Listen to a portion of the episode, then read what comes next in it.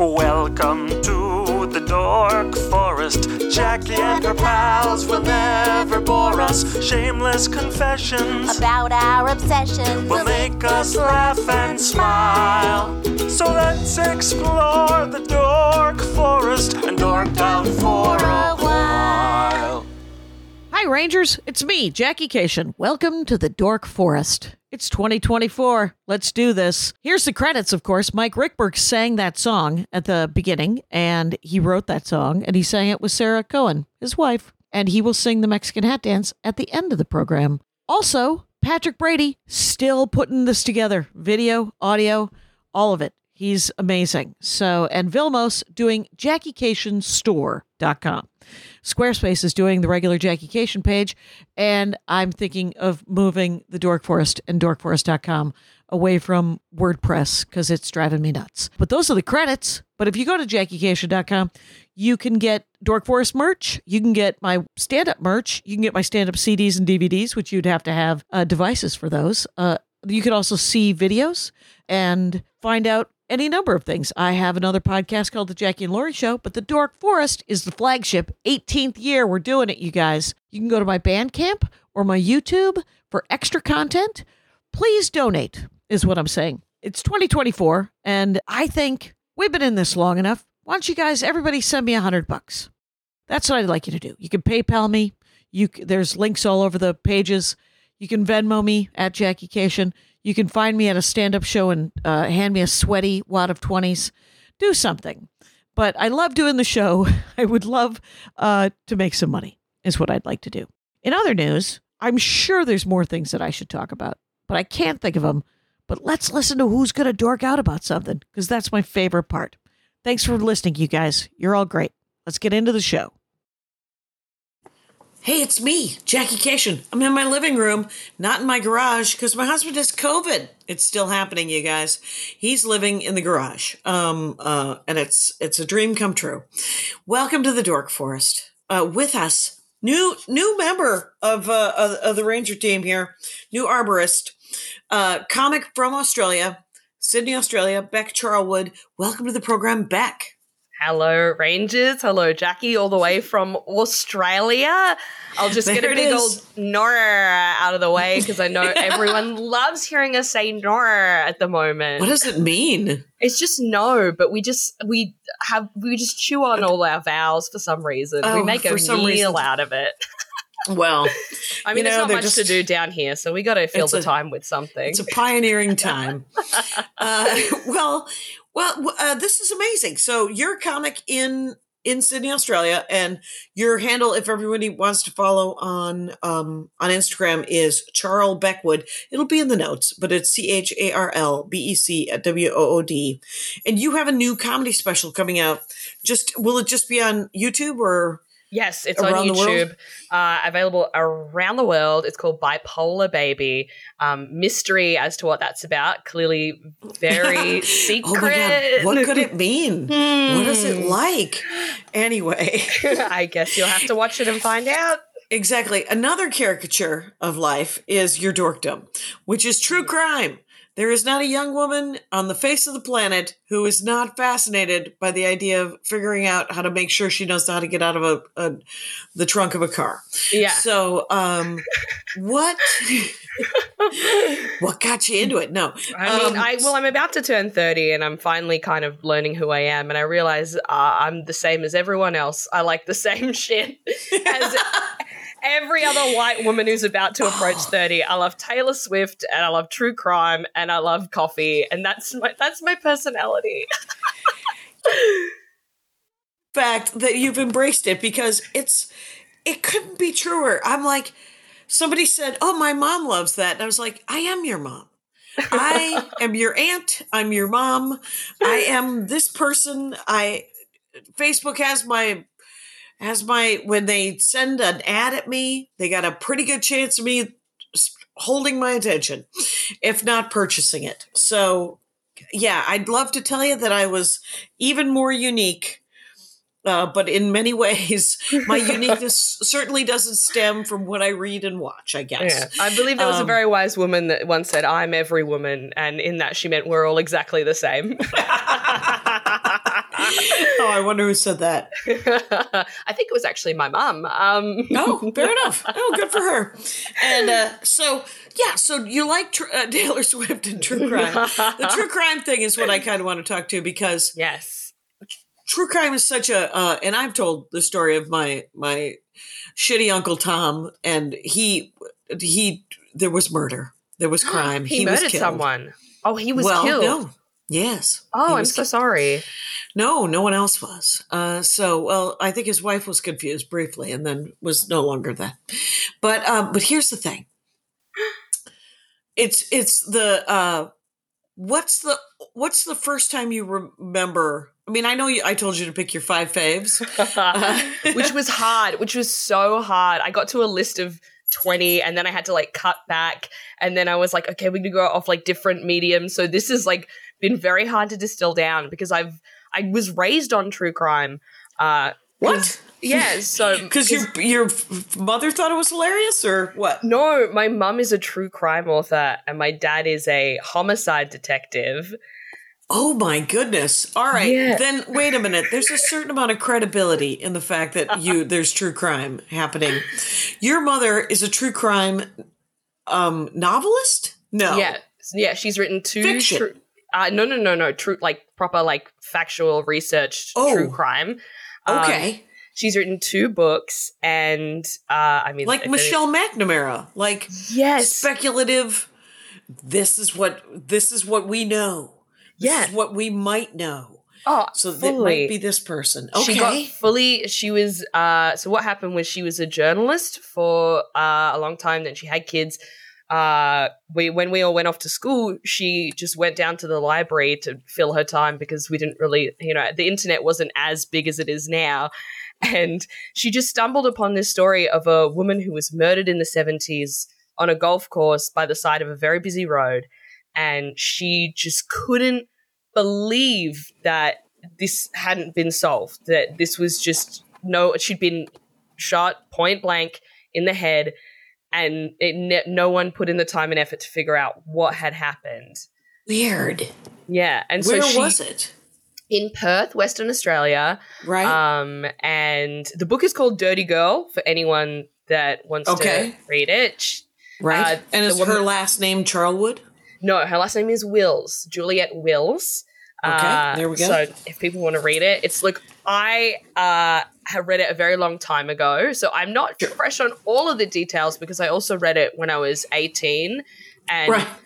I I couldn't help but Is read it. When my you were sort of allowed to read it or encouraged to read it? Like I, she no, probably as soon as was it came out, Mum was like, "Read it. I want you. I've I've worked on this for 15 years. I need you to read it and tell me it's good." It's also dedicated to her kids, which I was like, "Oh, okay." A bit a bit grim, a bit grim, all right. right, right. And um, I did. She didn't make you pay retail, did she? Well, hopefully, she got you um, no, her own we copy. Have, we got boxes in the. I've got. I think how many copies do I have here? I think I've got like five on the shelf right now, just next to me. Oh, here it is. For anyone visual, there it is. Two copies right now. Visual reference.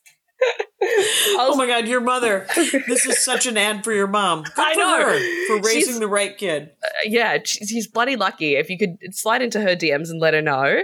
Um, it's also crazy that the book is called Dirty Girl and it is about the murder of a brothel owner, but she cannot stand a single stand up joke of mine about sex or anything remarkably dirty. Just cannot handle it whatsoever. Oh, really? In in the Yeah. in, in in like a weird because the thing is is like yeah, my my father has no interest in hearing any sort of weird dick jokes that I've written, but um but he he's like he he gets that that I'm an adult. I mean, granted, I am a hundred years old, and so, but he, Mm. well, maybe, yeah, she should, yeah, eventually, maybe when you hit thirty, it'll be a thing where she's like, yes, yes, she's probably had sex. Yeah, I don't some necessarily point, need to be she's done something, you know. Yes, Maybe not I'm though. sure she's, she's my been- mum. Out of everyone in the world, if there's one person to not like, my chlamydia jokes. It, I think it is allowed to be my mum. it's so true. One of the greatest things about my childhood is that it was almost entirely sex free. So uh, you gotta love that. it's uh, it's like some vague attempts by some bad guys the aforementioned uncle tom and um and we so none of us miss him is what i'm saying Wow. So, So, um, wait, tell me. I I don't know this Uncle Tom story. Sorry for the Rangers if they've heard this story a thousand times over. they they have heard it and i was gonna let you talk but i'll just tell you this and then we'll get back into your I'm that obsessed that I'm, I'm like, Right, I know I like, need what more. could it be Yeah. do you remember the tylenol scare yes. in, the, in chicago in the in the early i think it was in the early 80s Super familiar with it. Yeah. Yeah. Okay, so someone put cyanide in, in some Tylenol capsules, and it changed the face of of of pills around the world. Uh, childproof caps were introduced. Uh, g- guns kill people millions of times a day. Nobody's got any kind of thing except for a trigger Yeah. They said, what if we squeeze the top of the bottle though? Right. what if you have to shoot with two hands? No, Yeah. got to make it easier. And um, so, but uh, so the Tyl- there was the Tylenol crisis was in Chicago. I grew up very close to Chicago, north in Wisconsin, a little factory town, um, and there was a copycat incident where there was cyanide in a can of Coke oh wow. and someone died, and that was my Uncle Tom. Now, my Uncle Tom uh, was a bad person, and he was an accountant, and he um, tried to slip me the tongue when I was 12, 11 or 12. Oi, oi, oi, yeah, yeah. not good, not good. See ya. Wouldn't want to be. anyway, but here's the thing about Uncle Tom. He was an accountant, and he was uh, embezzling from everyone. He worked for the our state, the state of Wisconsin, and he was embezzling from them. And he got caught because he wasn't good at it. And they told him that if he replaced the money, they wouldn't press charges. So he got his parents to put a second mortgage on their home and give him the money, and he paid him off. His church then caught him embezzling from them. Ma. And they said, if you replace the money, we won't press charges. And then he borrowed money on the street.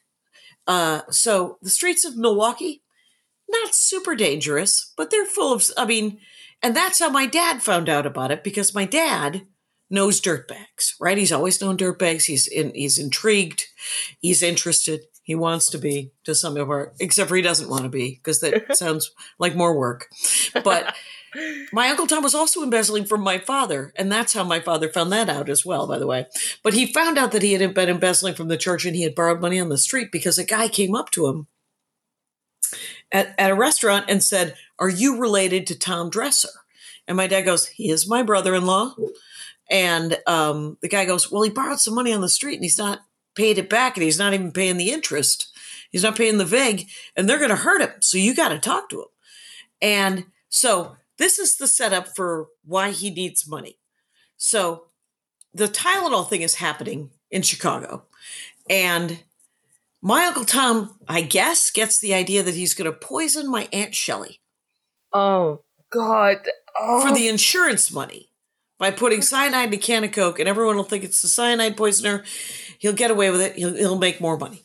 And so here's where you have to kind of know Tom to, and I was, I wasn't, this happened when I was probably 18. And he was, he, he was not known. There, there were two things that happened. First of all, he called my Aunt Shelley and asked her if she wanted to have a romantic picnic in the park. He was not that guy. Uh, he would provide, she should bring the food. He'll bring the beverages. And uh, not that romantic. And uh, oh She my shows up. god, so lazy for his own. Yeah. it's For his a own matter murder. of his wife. He's like, I will bring the murder equipment, but I'm not bringing snacks. she can You're do gonna- that. if you want to eat something, you're going to have to bring sandwiches or something. Anyway, oh so my god. uh, the cyanide was in a can of Coke. And he was never a guy that ever drank Coke. He was a guy that drank uh, clear soda. I remember distinctly. It was a he's a Seven Up Sprite kind of guy. So, um, Sus immediately. I mean, that's a warning sign Right. from a distance. and so all the police could figure out was that he took a sip of the Coke to see if you could taste the cyanide, Oh my god. Oh my god. and he god. died. this freaking okay. I'm So, idiot. he died and here the weird thing is my uncle my aunt Shelley was like thought it was some miscarriage of justice they never found his killer they found a spoon in his pocket with cyanide on it the shortest episode of oh csi ever oh my god, that is just. The, um, I'm surprised he didn't die of the stress just from all the lies. Just like I have a current tab in my head of I know I owe three of my friends twenty dollars, and it never leaves Mm. my brain. I don't know how you're just going up to people on the street asking for money when you know you owe so much money. Right hell. and how did he find the people on the street right i don't know Oh my god. well, look, I'm sorry to everyone that's already heard that story, but I loved it. It is rare in true crime where it's like, oh, it's you know, some a bad person kind of gets a little bit what's coming to him. It's very, very rare. right right because it's usually just some innocent person getting murdered right and then they Yeah. never find the killer is that is that the mo is that the the normal Yeah. thing or the normal thing, I mean, is it's always women. It's all like women who, uh, like it's uh, literally i believe to be something like 98 99% because does true crime mean that it was like some weird crime I mean, true crime is like very broad. So it's like basically any crime. So you can have like, I'm really into like con artists at the moment. I'm taking a bit of a break from murder, murder. and assault and stuff. yeah, you need, you need something a bit lighter, like, you know, people losing their life savings and, you know, Right. fake love scams and whatnot. Just chill, relaxing things. oh right right the fake love scams i was just reading about that about how they they get a picture of somebody who is a very obscure pop like like a famous person in romania Mm. right? Or a famous person in the depths of you know northern china. She's very beautiful. She wants to come and visit you. Yeah. she's gonna need 2000 pounds. Send it via wire no Yes. oh what happened was is her brother's car broke down she couldn't make it to the airport she's gonna need another 1800 pounds Oh, and five iPhones for some reason. for some reason i don't know what else what she else doesn't know how to around? charge them. She uses them once, and then she's got a. She's too beautiful to know. right so what um yeah so pick one from the list what's a fave oh my What's a god. Well, I mean, Michelle McNamara's "I'll Be Gone in the Dark" is top of the list because it does kind of remind me of Mum of a woman who just woke up one day and was like, "I'm gonna, I'm gonna." Figure this out. This is crazy that no one knows this. It's pissing me off. I need to know. Right. So, well, so if you're a Michelle McNamara fan, uh, it's and she and her work was amazing, and and, and it ended up leading to the capture of that guy, or at least the identifying of that guy. Yeah, Thirty years later, but yeah, Yeah, it, it is. It is like a great example because I really cold cases. Uh, I know that it's like very important that they're reported on and they raise awareness. But when it's solved, there is that real satisfaction of being like, oh, justice. Like all these women, like so many women, because this guy, the Golden State Killer, went for like three, nearly four decades, just cr- like uh, murdering people, assaulting women, uh, like, and just uh, evading police for years and years and years. even heard of him until um, Michelle was on the show, and I was like, "The gold." I live in California. I am a woman who has not been murdered. I um Congratulations. See, I don't. Thank you, thank you very much, and also with you. Uh, so the but the the real question is is so.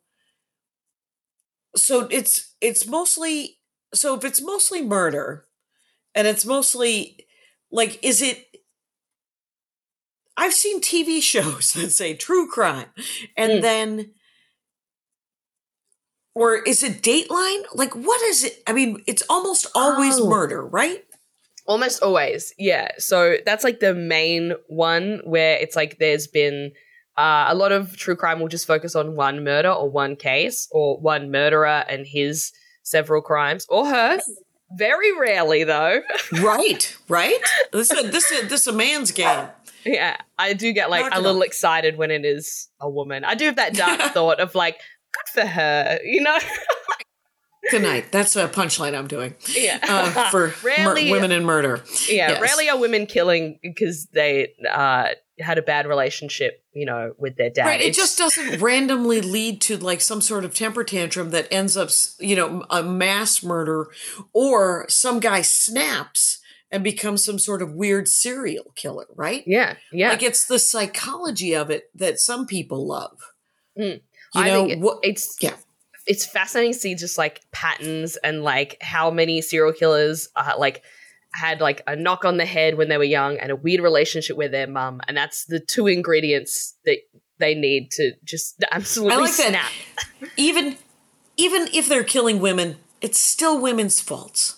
It Yes. was the weird relationship with her with his mom that did it. Yeah. And you're like, no, probably not. I mean, Yeah. I know a lot of guys who had weird relationships with their mothers who just still just go to work. Hmm. They just. Hey, live their as a daughter, I can testify. Massively weird, complicated relationship with my mum. No desire to go out and take it out on anyone else but my therapist. right. I have four brothers. Uh, our mother was a mess from all accounts. Uh, none of them seem to be serial killers. They all they all have their issues. I'm not saying they don't, but they're not. It's I think what we're trying to say is, hey, if you've got a weird relationship with your mum, don't go and kill people. I know it might not make sense now, but you'll see in the future when you. I will say because I am from Wisconsin, and Jeffrey Dahmer is was from Wisconsin or is or Yeah. I don't know if he's still alive. I think he's dead. Um, and then we also had Ed Gein. These are our two oh wow! uh, uh, mass murderers or weird, creepy killer. Um, but Jeffrey Dahmer, my brother Scott, um, and Scott to this day still mad about this. Don't blame him. He hasn't responded to my text in over a year. So, uh, good luck. Make him If you're listening, Scott. Come on, Scott. I just I was going to send you a Christmas gift. Nothing. Okay. So, but I will say that um because Scott uh was separated was very separated from my family because of there was drama and there was there was emotional stuff and he he I don't think he had a weird experience with our mother but my stepmother when they didn't know who Jeffrey Dahmer was she was like do you ever think it's Scott and I was like no no I never do think it's Scott why do you think it's mm. Scott Whoa, that's. I think there's always someone in the family that you suspect. There has to be one. Excuse me. Even if it's like extended family, like I know, I feel it in my heart. There is a cult leader in my family somewhere. Everyone is very cha- charismatic. There's a couple of narcissists, and we have a history of schizophrenia. Someone in here is going to start a cult. if they are not tapping all three of those veins to start their own cult, they're dropping the ball. They're leaving money on the table. Is what yeah, they're is not what Brett reaching their Jarwood full is saying. potential. You know, you could have. I mean, you know, I'm hoping for a Netflix special, but also someone in the family could get a series on Netflix for another reason. And Right, right. You're just like, I hope it's not before me. And uh or if they get it, they mention my name. yes, Um, they make me part of the cult. They have to watch my clips online. They have to comment on my crowd work stuff. So funny, even though it's very banal. But everyone needs content, you guys. You Um, gotta. you should oh, see you my crowd work. I'm like. What are you doing? Oh, you're you're on the phone? Don't do that. And then that's the end of my crowd work. Put it away. Hi. yeah, it's almost like you're destroys rude man. Like, exactly. okay. It's almost like I was teaching 13 year olds. Put put your phone away. Please listen. You've paid money to. You can not Right. listen outside of the comedy club. Right. Feel free to go get yourself an adult beverage elsewhere. Um, okay. Um. So- oh my god, where where? where- I'm Well, you sorry. were gonna I pick one. Horrible ADHD. I, am just picking all over the place. It's okay. Um. Yeah, I'll be gone in the dark. Huge one for anyone that hasn't seen it. You gotta you gotta space it out. Don't try do it in one week. You gotta do a couple of episodes. And it, I mean, I watched the series. Uh, because again, Which, I have ADHD. which series is that? the I'll Be Gone in the Dark. I believe it's on HBO Max Oh, okay. in the US. In Yep, Australia, that we call it right. Binge. Uh, they ended up buying some clips of Michelle from this TV show, from from this podcast. oh, oh yes. Oh my god. Yes, you feature in it. I just Right. Yeah, she was on three episodes, and they were like, "Could we have some of the some of the the audio?" And I said, "Do you have any money?" And uh, they're like, sure, here's some money. Thank God. And I was, it wasn't a lot of money, but I also, I think uh, I was, I kind of like the idea of the show being the Dork Forest. I just wanted essentially some sort of honorarium. I, as because should. I didn't even give. Uh, I, I think Michelle McNamara got a T-shirt. She didn't even get the twenty. So, um, yeah, for being on the show, you get you get twenty bucks and a T-shirt. Unless you're international, uh, like Bec Charlwood, then you get one or the other. And so twenty dollars for shipping because I'm so far away. she's really far away, you guys. She's in Sydney. So, um, uh, yeah. So, so th- say no to the what was it called? Into the dark or I'll be gone in the dark. okay? So it was about the Golden State Killer. Yes, and then Michelle's story is intertwined with it too. So it is also incredibly heartbreaking. I mean, I'm sure if, if everyone listens to this podcast, they know Yeah. she unfortunately passed before the crime was solved, so it makes it extra extra tragic. But the crime Right, was right. solved. but she was in heaven, I believe, going ha ha. Yeah. Anyway, so um, I'll I'll make up a heaven for this. I got no Yeah. problem with that. Uh, the uh, so the Golden State Killer was a cop, right? Did they? Yes. Yeah, that's Yeah. weird. Mm, and that's how he knew how like the neighborhood so well and how like the police system worked and he could move around between states and not I mean provinces and not get caught like it Yeah, was yeah. deeply deeply yeah He used the up. system against itself because he was in the system. And then he retired and then he was caught. So, okay. She she explained this to me, but remember, I think it was like 15 years ago that she was on the show. Uh, so the Golden State Killer, this was up up the coast, right? It wasn't in Los Angeles. It was where was it? Do you, I think so. Oh, I'm so. This is the thing. I love listening, and then I retain no information, in the, which is Okay, not helpful so for what's this your- podcast. what's your favorite thing about th- that she caught him? What's your favorite thing about the catching of it?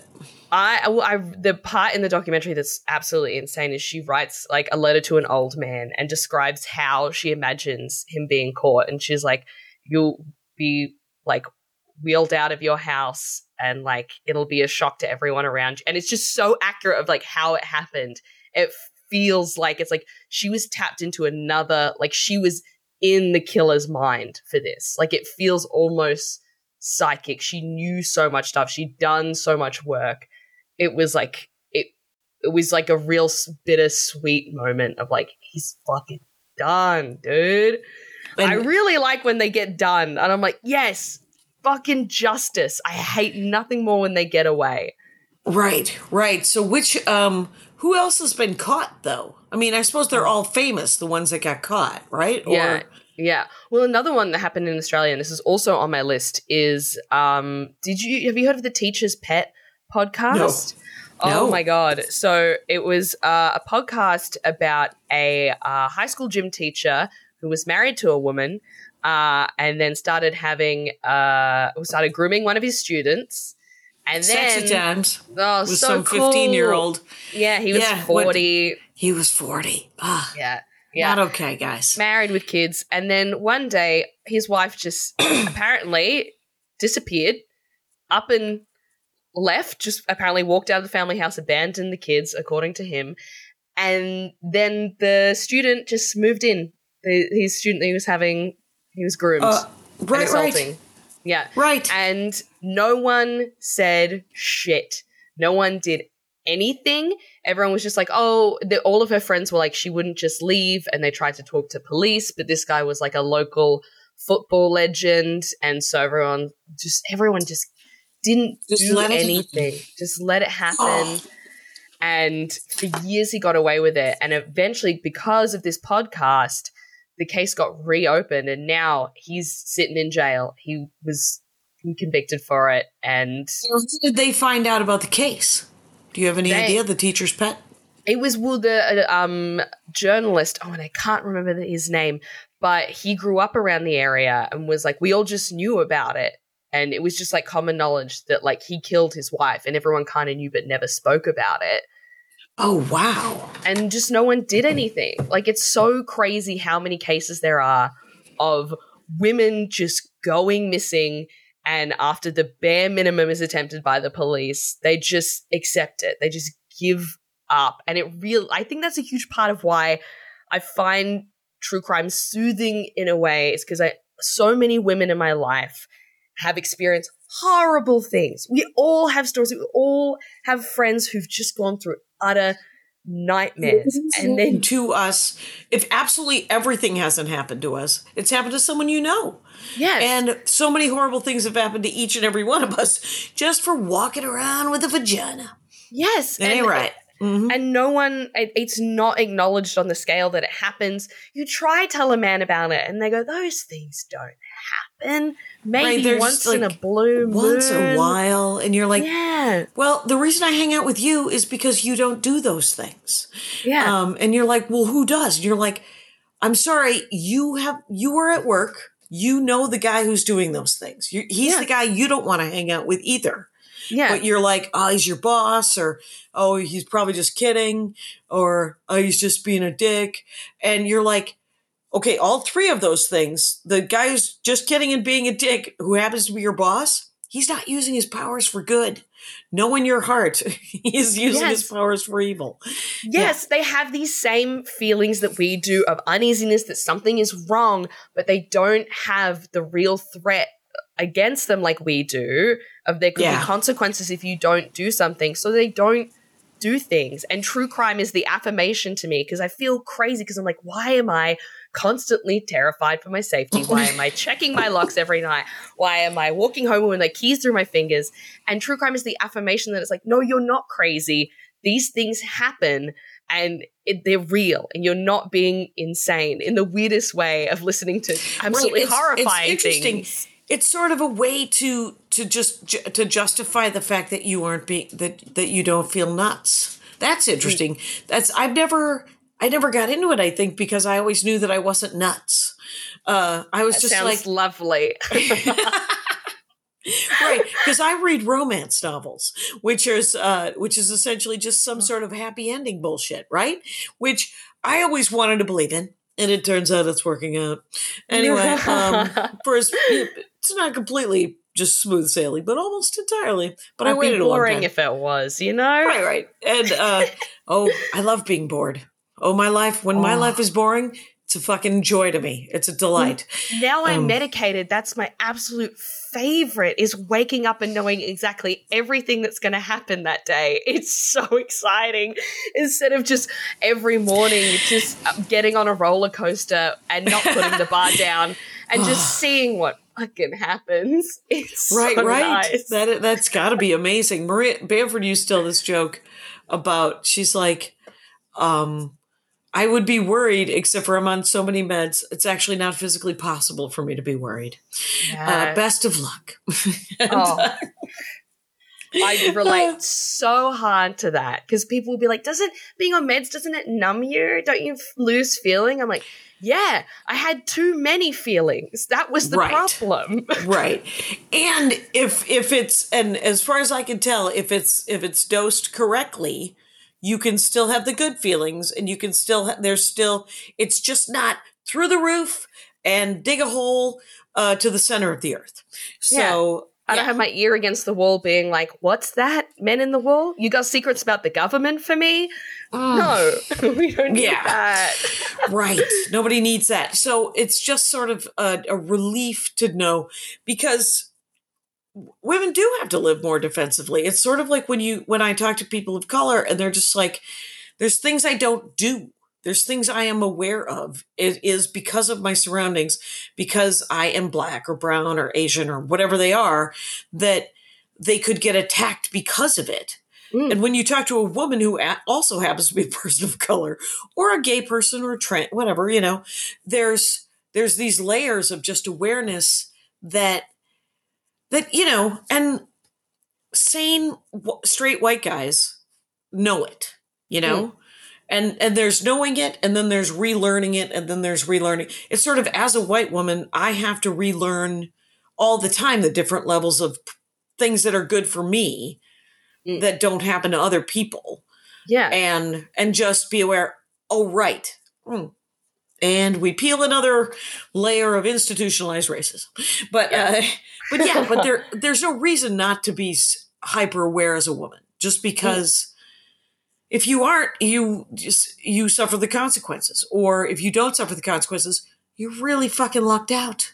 Yeah. You know? And even like if you do suffer the consequences, the worst part is that people then don't have sympathy for your suffering. They'll be like, "Well, were you walking at night?" Well, everyone knew that guy was a problem. Why were you hanging out with him? And it's Right. Never, You get no sympathy or Hmm. it, or you get no justice because there's no and I think I might have told this story before. There was a woman uh, damn, I wish I for a, a beautiful shining moment I knew her name. And um one of the younger comics and she was in her early 30s and she had been raped and she did a bit about it and it was about it was very funny and it was incredibly hard to listen to Mm. but it had enough punchlines and they were so powerful the punchlines. It was just about how the cops didn't believe her and it was they were like sometimes we make regrettable decisions and then we don't want to take responsibility for them. And she was like i didn't buy tickets to nickelback. This is not it wasn't a band. I didn't you know this is and then her sort of the way she ended it was sort of reclaiming the clothes from that night where she mm. was like the clothes had sat in a corner and she was like and she hadn't touched them in two weeks mm. until finally she looked over she was like that guy he took my dignity he took he took my sense of safety he did all these things horrible things to me. He doesn't get those pants. Those pants look good on me. Mm. And uh and you were like oh i fucking wish i could remember her name because it was such a good it was cathartic you know Yeah, yeah. Oh, I remember because I was uh, assaulted in my house when I was young, and I remember the most healing thing for me was moving into a house of all women, well, all women. It was me and one other woman, and she had decorated the entire house in pink. Everything was pink. the rugs, every bit of furniture, all of the cutlery, all of the plates. And I just remember being like, I've never felt so safe in my whole life. It was such a healing experience of being like, a man, men that came to the house felt unwelcome. And that felt so good for me. I was like, good, don't come in here. I don't really want Right. you around. I'm going to need you to not be here. So I'm going to make this look like a place where you wouldn't come in. yeah. So, oh, that's nice. I like that. There was an amazing scene in the movie Black Widow at the end of uh, the Marvel Black Widow movie where the bad guy is explaining that the only thing that's expendable in the entire world are girls and women because there's always going to be more of them and who cares and that's why he started the black widow program because he's going to make these little murder girls who are badass and hot and then they eventually of course take back the night but uh because that's the movie i want to see Yeah. because in true crime a lot of times the justice isn't served right i mean there has to be a podcast there has to be a book It has to be a group of other women in front of a microphone or behind a computer that uh, get completely obsessed to get shit. was something that happened in 1989, you know, Yeah. or 2011. Something happened, and you're like, well, who? Do, do what did they look? Did they look at any of it? You know, did they try to figure out who did this? And And it's just so you peel back the layers and it's immediately infuriating because I remember my mum like like ev- as a kid nearly every night if I came out to get like a glass of water in the kitchen you could just see like the blue light coming out of the office and her just furiously typing away because she just couldn't she was not going to stop until it was solved. And it nearly I, I look it nearly got solved. The inquest was uh, there was an inquest into it and the case was reopened. Um, but unfortunately or? it was a bunch of people in the government who are accused of it allegedly going to put a lot of asterisks around that. So uh, for some reason it just didn't there was no conclusion oh, that it turned out inconclusive because she probably hit a ceiling. Yeah. And the fact that the Golden State Killer was a retired cop was probably better than a working cop. yeah because they'll protect the people that are still in this in the as opposed to the ones that are no longer in the they, they can go oh it's an old guy an old guy did it yeah you know and you're like well he wasn't old in 1979 Mm. and you protected him for the last 50 years so huh fucking grim grim stuff. Uh, Right, But right. I love it. But I freaking love it. But you love it, right? What's the next thing you're going to watch? um, oh, what are you? Because you're working on scams now, right? You're like in. Yes, I will. A big thing at the moment is um uh cancer scams of particularly women around like the mid 2000s when like Tumblr and vlogs was still like really big and videos weren't a thing on Instagram. You could just post a picture and then write an essay underneath. And everyone in the comments said, Yay, that's so wonderful. Go you. And no one ever said a mean thing ever, unlike now where it's the most insane shit. But around that time, there was uh, there's been heaps of cases of a bunch of women who fake cancer to get money and like a following. And I I listened to a podcast recently, unbelievable, the Coco Berthmann story. And there was also Scamanda is another one. I mean, Australia, I we have I think one of the original, a woman called Belle Gibson, uh, who faked cancer for a long time and wrote a book about it. The original. Okay. no one checked anything. No one checked anything until the book was published and had sold a bunch of copies. Until someone said, "Well, I'm I've had enough. I know this woman personally, and I know that she's fine." And she, if she had cancer, it was a skin tag, and it's over. So Yeah. what? So essentially, these are people in. The, these are mostly women in the early Mostly two women. Yeah. Okay. Yeah. So it's a cash grab where they're just like, ah, we can't work. And it- sort Mm. of like a GoFundMe is kind of set up, um, but in 2000. Yeah. How yeah. much money did they end up getting? How much? Um, are- I mean, everyone's different. I don't know. Coco Berthmann got like I think it's like getting towards like half a mil nearly of money that she's raised and borrowed Wow. from people and like because they would they'd be like oh i'm suffering i'm so sick and people just give them like cars and let them stay in their houses and like it's i mean now because the internet is so vicious it's very hard to fake anything because people are onto you Right. Like- there's a lot more double checking, but there's also there's also people who like if you uh, like I- you know, my mother-in-law should know better, right? Where she's just like, "Well, this seems," and I'm like, "Are you going to say the word real?" Because that's not the next word. Uh, she's like, "Fake." That's the word I was thinking. This in my phone doesn't look real. It looks fake, and I was like, "That's right." You have to always Yeah. look at the URL where the email is coming from. And if it has no resemblance to anything that is anything, a lot of numbers, Yeah. usually a good sign that that's not real.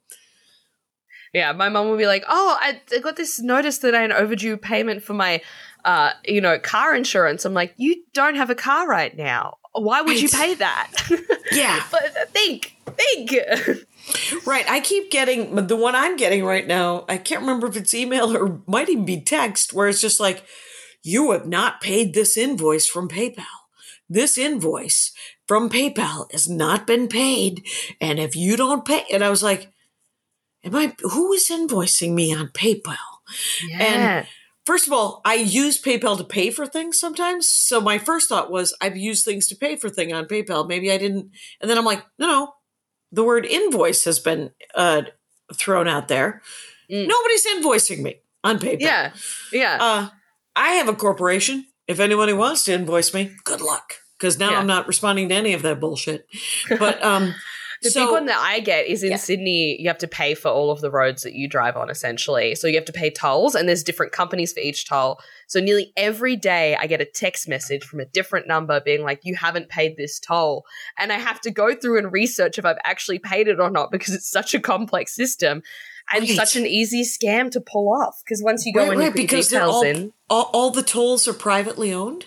yeah, yeah, yeah, yeah. That's a good idea. I say so sarcastically. Mm, everything Um, is so privatized, and the Oh. government is owning less and less of everything in Australia. Unt- And I until you hit a wall and then it all becomes th- then one of my favorite things about my father is that he's a giant capitalist and also doesn't care about money so he's willing to not have like he can hold two separate he would balk at the idea that i would say that he's a socialist but he's like he he loves capitalism and sales and and all that stuff so much, but he's also like, what do you care? Just give them some money. They need it. and I'm like, wow, uh, you you could hold two ideas in your brain at the same time, Dad. It's kind of amazing. The duality of man is just astounding Good for you. Good for you, I say. It's uh yeah. Anyway, so uh there's that. And so there's there's the scam ones. I had heard about the love scams. Yes, yeah. They're they're I mean they're kind of sad because they often just target older like divorced women specifically and it, like who are just lonely and just really want someone and then all of a Oh, sudden right, And they got all this money. yeah, Frederick from Germany who's a young hot blonde thing is hitting them up being like I think you're the bee's knees. I'm going to do everything your ex-husband didn't. I just need $10,000. yeah, and it's just like I sometimes get because this the aging process is happening right in front of your eyes. Uh, but the weird thing is, is like on Instagram, I'll get the, you know, you're so beautiful. Can we talk about it? And I'm like, what are you? Who are you talking to? I'm a comic. Uh, I don't. Uh, I'm not used to this sort of. If you said I was funny, yes, yes, I would talk Yeah. to you. I delete those messages on site. For any fans that message me that, I Yeah. do not give I just leave and block, leave and block. I'm not even going to be polite. I think maybe 20, 25 years ago, I was politely like, well, you know, this isn't actually something you should say. And now I'm Mm, That's like, not what I'm going for. no, I'm just, I gotta, I'm just gotta just delete it. I'm so sorry. Yeah. Meet someone in real life. My apologies. Or Yeah. put a radius on your Tinder profile. Mm. And, oh, there's uh, so many beautiful models out there. You know, that's what they're after. Go into their DMs, tell them they're beautiful. Please just tell had- me I'm they've funny. hired a team to to like lice comb through those things, so they Yeah. won't even have to see that. For and and Yeah. and the people that will will probably just say, "How much do you like me? Do you like me enough to send me a hundred bucks? Do that. All right, Yeah. okay. I talked to you. It was like a cameo. So Oh yeah, yeah. I mean, what other kind of true, what other kind of true crime are there? We got cons, we got murders. Right. Um, or catfishing is another big one. Now I just that's some sort of lying, right? That's Mm, just I mean, that that's a of different kind of over. lying, right? What is is Yeah. it a love lie or is it a So it can cross lie. over with cons. Sometimes people just do it to fuck with people. Like it's a hobby of theirs is Oh. to embarrass people into being in love with them. One uh podcast that's like uh my all-time favorites, but again, super heavy. Go in with caution. Sweet Bobby. Uh it's called Sweet Bobby and everyone should go in with caution? Yeah, I know. Okay. Real misleading you go. title there. um, about yeah, a woman who was catfished online for years, and it was somehow not about money at all, and is just like. It Yeah, was just some dude who didn't like her, or I won't spoil the reveal on this one because it is uh, quite. oh, but it that's was, right. So if people are into it, Sweet Yes. Bobby, huge reveal, Yes, no yeah. spoilers. If you want to see catfishing and its most fucked up, head on down there. And it also is great for. I mean, maybe just send it to your mums as well, just so they know what to look out for when it comes to, you know, online scams. Okay. Um, I think of catfishing as as those guys who are like sort of button pushing, but I think that there's a fake. There's a the catfishing part of it is because actual catfishing, because catfish, I thought it was where you stuck your hand into a hole and tried to catch a fish with your hand. That's what I genuinely. It's a southern United States uh, fishing thing, and and those fish, by the way, have teeth, and people have lost fingers. Um, Oh my this is god. a, it's a real fishing thing. I don't know that it's called catfishing, but I thought it was, where you'd stick your hand into a hole, and then you could catch a fish with your hand and pull it out, and then you were a man or something. I don't know what it was, but whatever it was. Um, catfishing the the scam is some sort of flattery to get a response. Yeah, to kind of like uh, everyone has different motives. It can be money, but a lot, a lot, it's shame. It's to like try and make someone fall in love with a fake profile, someone who's not real, and then break their heart at the end and be like, it was just me, a 16 year old with d- too much knowledge of AI, just ruining your life. just ruining your life because I'm bored and um yeah that's that's a special kind of douchebag holy smokes Yeah. Um, I think that's also a huge part of the fascination is like true crime is just douchebags galore and people who are not scared to be absolute dicks and seem to have no fear of consequences. Like, they seem to be horrible people without any sort of result ideas like what the consequences are at all yeah, whereas like I can't tell a lie without breaking into a sweat and like I just I, I I can't keep track of if I do tell a lie I live in anxiety of being like trying to keep track of it and remember where it is. Was there's people just busting them out 24 hours a day.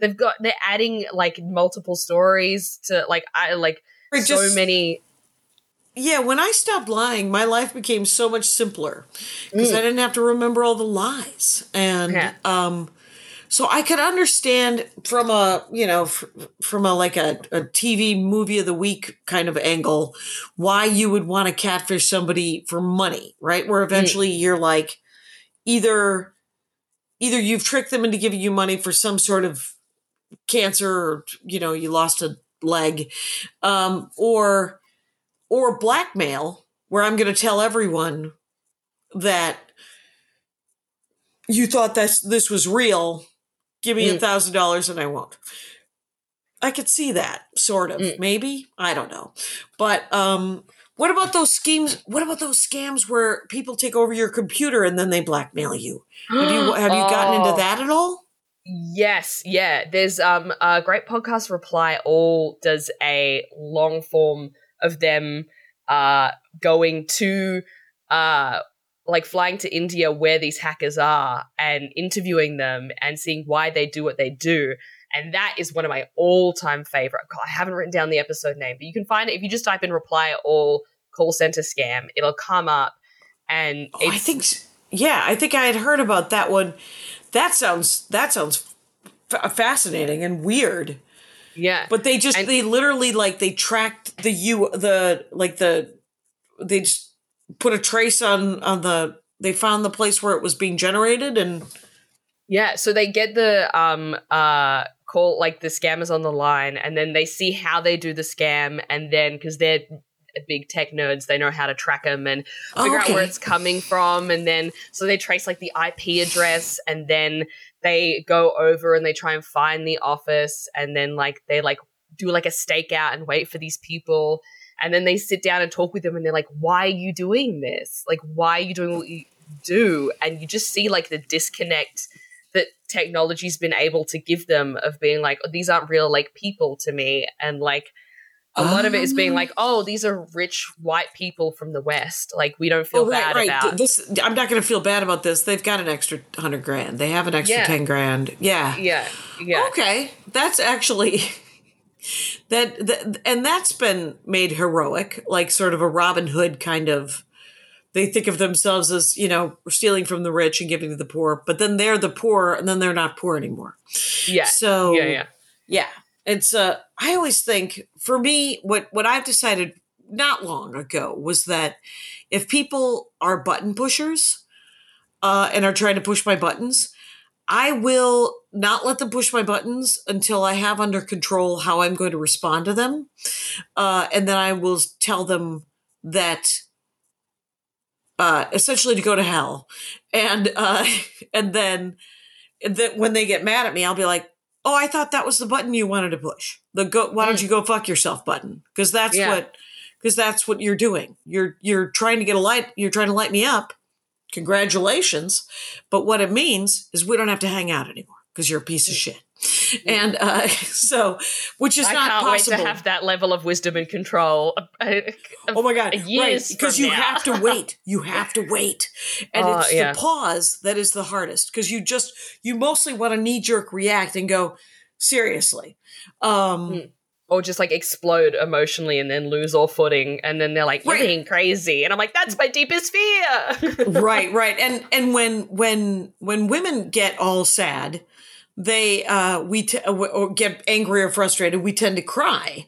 And then it takes all the uh, all of our power away because they're like well don't cry. And you're like i'm crying because i'm frustrated and angry at you.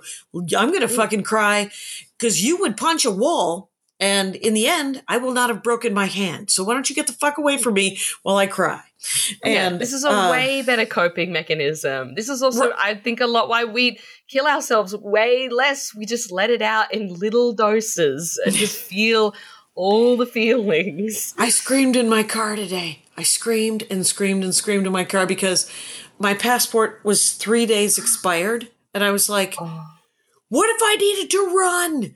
And so then I went and I decided to spend hundreds of dollars to do expedited. And so oh my I god, go, are you going anywhere overseas? nope. And, uh, but I went and I, I went to the place that was going to do it, right? And I forgot to bring, for some reason, I like, I brought everything. I brought all the things that I needed. And who knew that the government of the United States would like, with my old passport, a photo, and all these things, the application, they would like a hard check, like an old timey fucking check that says What? U.S. State Department, $209.53 or some fucking thing. And I was like, I don't, I have to go find my checkbook. And they're like, I said, do you do money orders here? Because they said they would take that. And they were like, no, we don't do money orders. And I was like, you might want to, you might want to do money orders. So then Oh I don't have to delay this. And, but, uh, so I got in my Good car luck and to was, any Gen Z travelers. Far out. Oh, They're just not going to leave the country. I was, well, it was that or stand in line for like two and a half hours at the at the passport office, and I was like, no, no, I'm going to spend some money. I'm going to spend an extra hundred bucks, and just have this done over the internet at a FedEx office, and they're going to mail it for me. And the and the and so they had the application and everything, and they had like idiot pictures of everything that I needed to staple and and paperclip to things, and I was psyched until I got to the and paperclip the check here. And I was like, paperclip the what? A check? Oh my god, what is it? The nineties? That's insane. Uh, that's the thing that drives me insane is bureaucratic bullshit. When you're like, I'm trying to give you money, you've put these rules in place, I'm and I'm willing. trying to follow them. Yeah. Please let me just give you my money for something for reprinting a piece of paper that I already paid for ages ago. Right. It's oh Right. And I'm going to assume you have all of my face, DNA, fingerprints. I've been arrested. Things have happened. You have all of the information. everything you've Googled ever. Right, like they've got a list ever. of that. You guys, you know what I'm watching on Amazon Prime. You know what I'm, I'm I fly Delta. They take my picture every time. Anyway, so um okay. Gotta so love a what, good what would you in the car. recommend Um. Oh my god. I think I've co- oh. Okay. This is that you my have not recommended? Yeah. that I'm not recommended is uh, an Australian documentary. It's available on Netflix in the US though, uh, called Last Stop Larrimah. It's I, you probably haven't heard of it, but it's a three part documentary. I love a three part because you can knock it out in a weekend. It's not a long commitment. You know, you're not stressed for a very long time. You get the reveal at the end. Mhm. And I think it's really good for also, like, particularly because I imagine it's a lot of Americans listening. If you've ever wondered what an Australian redneck is, we have we have our bogans, and they're kind of like your MAGA people. Like they're like you know they're they're a little like uh, they got some hardcore ideas and, and a lot of critical thinking. That's Um, the nicest way of. They're uh, treasonous idiots, is the word Yes. she's looking for. Yeah, Okay. yeah, yeah. Uh, but this is like full blown, like the hills have eyes, like our, like it's about a town of I think thirteen people in the middle of Australia where there's absolutely butt fuck nothing for days. There's that big rock. They got that big rock in Alice They Springs. got the big rock. It's kind of near the big rock. It's not too far from the big rock. and uh, one person in the town goes missing, and appa- and it's apparently very difficult in a town of thirteen people to find out how someone went missing. Um, 13. 13 people. 13 people, one's gone, and nobody Yeah. knows where they went. Nobody knows. What's and that they one all called? live Last Stop Larrimah. Okay. And it's by oh, it's by two um American actors and producers, and I can't remember their name. So for anyone that's like has seen Australian TV and been turned off, I understand. It's not our gift. We have a lot of talents, okay? You have- Making our own TV shows is not one of them. Well, it's, a learned skill. Uh, it was uh, Miss Fisher's Murder Mysteries. I've seen them all because I am your aunt. And um, and then uh, I just watched Deadloch. Oh, oh! I just finished rewatching that last night with my boyfriend. Did no you reason like not it? to. Uh, the my you know my mother in law is gay, and uh, she and I w- accidentally just started watching it because it was and the first two episodes we just our mouths hanging open, just we could not. St- we're like, what the fuck is this? This town is like if it were shot in northern Florida, which is the most southern state in the United States, and uh just if it had been invaded by lesbians, so many lesbians that So you could many. tell that there were different kinds of lesbians, that they were just like people. And then it, but it was, and then the the mystery in that in that show was excellent. I Yes. thought the arc of the of the actual mystery was really well done. Deadloch. Yeah, if you like True Detective, you will like Deadloch. I think they're Okay. very similar shows. Um, oh, sorry, just to backtrack. Last Stop Larrimah, another reason why I loved it is because my dad was a cop in the Northern Territory, uh, which is Oh, the province where it happens. Yep. Do, you, uh, do you know the um the dingo ate my baby case? So Um, my dad no. was the detective on the the dingo's got my baby. My dad Oh. was the detective on that. Oh my God. so- yeah, yeah. Which uh, people are like, whoa. So is he like a celebrity? No, famously botched case. Fa- like she, it's it has famously did not help his career. yeah, yeah. Uh, like a very low point for him as well. For anyone wondering, he's look, he's like every time we're not allowed to talk about it because he gets very upset and rightly so. Yeah, Because he yeah. always says he's like, I've done so much great detective work in my time. I've brought justice to so many horrible people, and that was the lowest point in my career, and it's all anyone talks about. right and he, i'm sure he knows why everyone is fascinated by it but everyone makes mistakes Steve Rannazzisi said that he was in one of the twin towers on 9-11 he wasn't he was in midtown for 20 years he ate out on that talk Oh, about that scams guy. yeah remember that guy hero of 9-11 Yes. yeah uh, I make fun of him every chance I get. It wasn't a crime what he did. It was just really stupid, and it makes Yeah. me laugh that for 20 years it was a it was a lie that he told, told so many times he started to believe it. And Mm. you're like, dude, you weren't there. you weren't there. well, dad, look, wrongly convicting a woman of murder or being part of it. Uh, that is a crime. Um, Yes. Right. She- and and a reg- something regrettable that he does not he does not want to think about too often, I bet. No, no, no. But I asked him about Larrimah. I was like, "Did you go there?" He's like, "Oh, I hated it. They were fucking weird people." And that was like 30 years ago. And this doco was recently. Oh.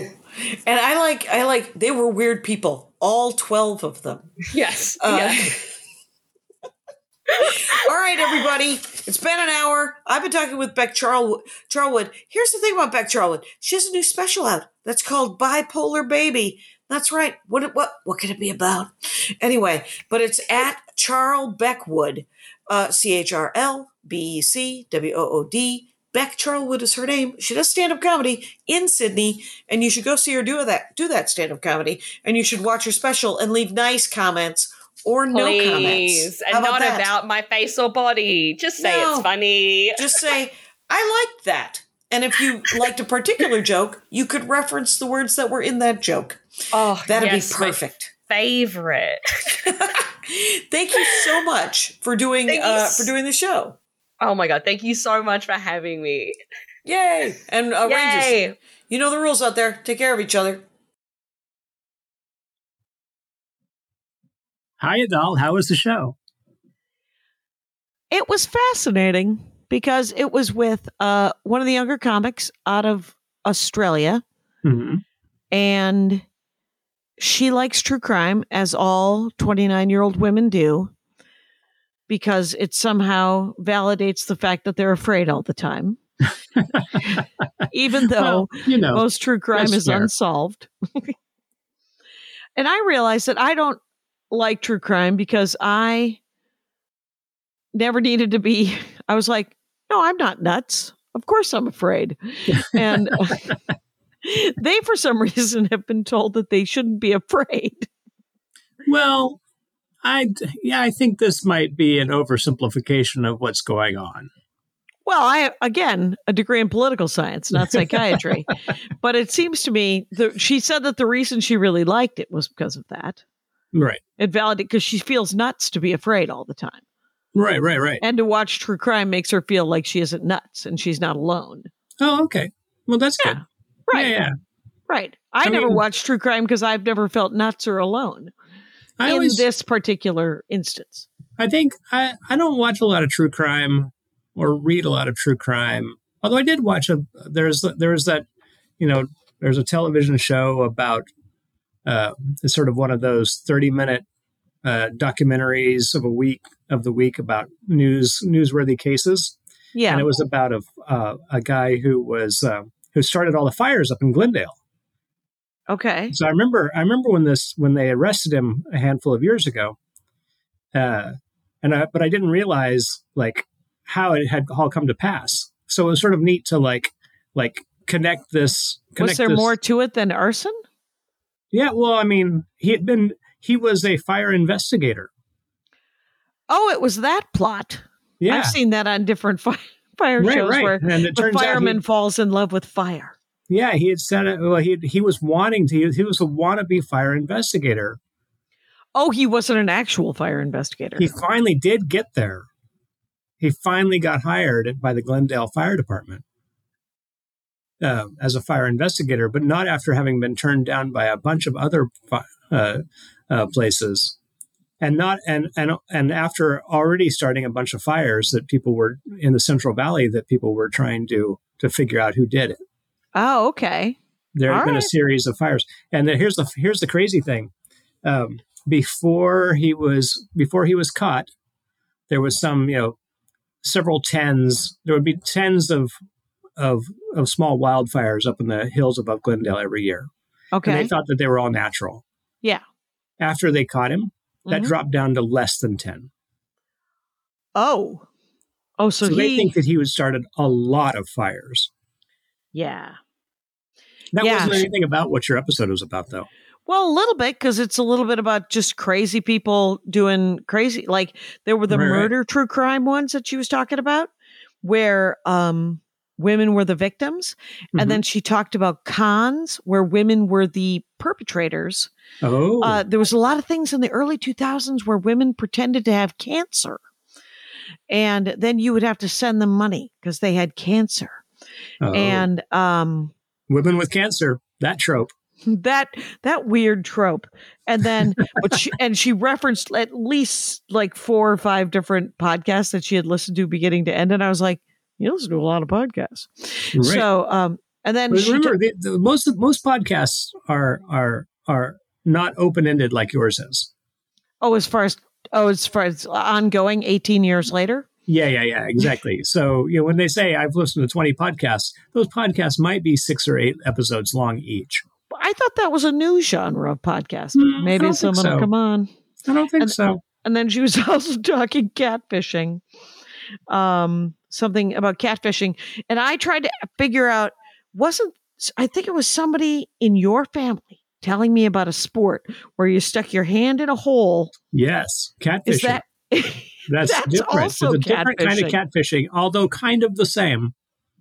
well explain tell the people because i don't know if i described it right tell the people what catfishing is Okay, so in uh, in these shallow ponds and uh, and and riverbanks in the in the south, um, the um, the catfish will will will basically dig burrows into the sides of the banks, and so they'll be in and, and so you can go along the side of the bank and stick your hand down in, kind of under, you know, Yeah. and reach into these holes, sight unseen, which and is grab a fish. to grab a fish, right? And the and the the catfish will will then glom onto your hand, and you pull the catfish out. Um, Glom with their mouths. with their mouths, yes, and their mouths have teeth sometimes, right? kind of. I mean, they're fishy teeth, so not a lot of not a lot of They're danger. not jaws. They're not but- jaws. But uh, However, but the other problem of this is, and the real danger of this is, the other thing that has similar burrows in the sides of the riverbanks are in the south are snapping turtles, which Oh, can take your arm the- off. that's where the that's where the fingers were being lost. That's right. Uh snapping turtles. Okay. right. They can take a hand, a big enough one will take an arm off of you. Okay. So but that's catfishing where Southern style. No Southern style. right. Catfishing is more kind of like flattering someone to get a response and then going psych, right? Kind well, more more specifically, pretending to be somebody you're not in order to uh, develop a romantic relationship with them. So it's it's flattery though. Yeah, it's- Usually. it's, flattery and it, and it's romance and it's it's all the things that you might have in a long distance uh, romantic. Uh, But it's it, so it's a very specific kind of con, the catfishing. It's romantic usually. that's right. So we talked about that as well. Uh, she had some she had some some quality some some quality TV and uh and film. And she had just finished watching Deadloch, which is about murder and is about crazy people. So it was a crazy, crazy episode. But Bec Charlwood, Charlwood, it's Charl Beckwood is her handle. And she was like, I complicated it. I know. Because her last name is Charlwood and her first name is Beck. And she's a comic from Sydney. So Bec Charlwood. But her handle on Instagram is Charl Beckwood. And she has a new um a new comedy special coming out called Bipolar Baby. oh, awesome. Yeah. So it was a great episode. So I'm everyone I hope you enjoyed it. And you know the rules out there again. Take care of each other. My hat, my hat, my hat. They're dancing around my hat, my hat, my hat, my hat. Well, what do you think of that?